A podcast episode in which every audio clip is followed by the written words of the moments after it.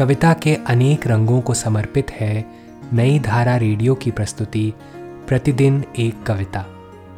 कीजिए अपने हर दिन की शुरुआत एक कविता के साथ। आज की कविता का शीर्षक है, मैंने प्रेम किया। इसे लिखा है अभिलाष प्रणव ने। आइए सुनते हैं यह कविता उन्हीं की आवाज़ में। मैंने प्रेम किया और चाहा कि आज़ाद ही रहूँ। मैंने प्रेम किया और चाहा कि आज़ाद ही रहूँ। यानी कि मैंने खुद में और प्रेम में खुद को चुना, सुविधा चुनी, आज़ादी चुनी। उसी वक्त उसने प्रेम किया।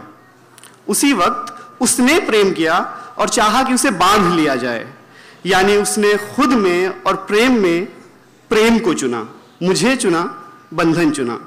अब जबकि हम साथ नहीं हैं, मैं चाहता हूँ कि वो बंध जाए।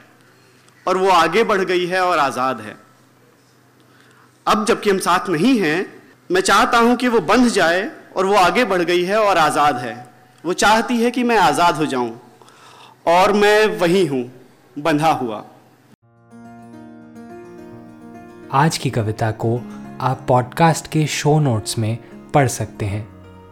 आप जहाँ भी प्रतिदिन एक कविता सुन रहे हैं, वहाँ अपने कमेंट शेयर करना ना भूलें।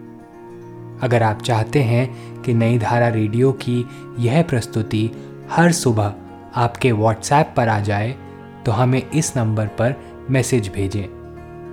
Seven four two eight seven seven five three seven six कल एक और कविता के साथ फिर मिलेंगे।